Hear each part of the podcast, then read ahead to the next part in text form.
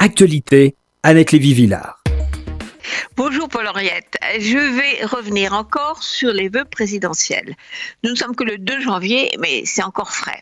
Alors j'ai trouvé que pour un discours, c'était un bon discours. Mais vers la fin, quand Emmanuel Macron a pris un ton ferme pour dénoncer les dérives populistes et désagréables du peuple, visant évidemment les gilets jaunes, j'ai sursauté. Alors Emmanuel Macron, debout, parle donc du peuple, souverain bien sûr. Mais ce n'est pas une raison pour que le fameux peuple se permette n'importe quoi, dit-il. Le président rappelle alors que la liberté exige le respect de chacun et dénonce sans les nommer ceux qui prennent pour prétexte de parler au nom du peuple. Mais lequel s'interroge-t-il. Quel peuple? Macron est direct, il parle de la haine, des gens qui parlent au nom du peuple, mais qui ne sont que, dit-il, les porte-voix d'une foule haineuse qui s'en prend aux élus, aux forces de l'ordre, aux journalistes, aux juifs, aux étrangers, aux homosexuels. Alors, c'est là que j'ai sursauté en écoutant cette liste présidentielle des cibles de la haine populiste.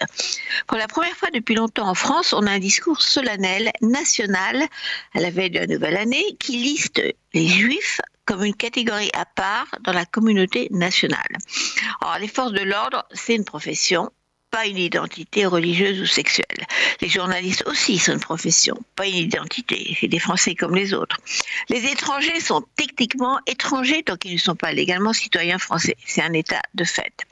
Reste dans cette liste présidentielle de victimes d'idées nauséabondes le, dans le mouvement des Gilets jaunes, pardon, restent dans cette liste les juifs et les homosexuels. Alors, les homosexuels seraient définis là aussi par leur orientation sexuelle et deviendraient donc des homosexuels avant d'être des Français comme les autres. Même si on a entendu des remarques homophobes dans les manifestations des Gilets jaunes et sur les réseaux sociaux, qu'il faut dénoncer ces remarques homophobes, ça ne vaut pas d'être sorti comme une catégorie à part de Français. Il faut juste rappeler que tous les citoyens ont le droit de choisir leur vie et leurs amours comme ils l'entendent. Enfin, j'en arrive aux juifs. Là aussi, il faut dénoncer toutes les idées racistes, antisémites, homophobes, sexistes. Les violences verbales, on le sait, finissent toujours par des violences physiques. Mais les juifs en France sont-ils maintenant une catégorie à part dans la communauté française?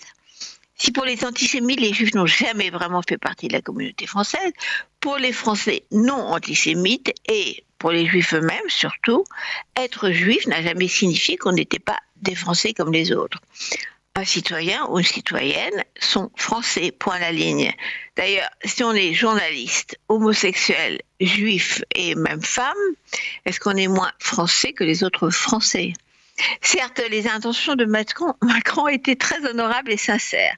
Le président voulait dénoncer l'émergence de la haine dans un mouvement au nom d'un peuple théorique.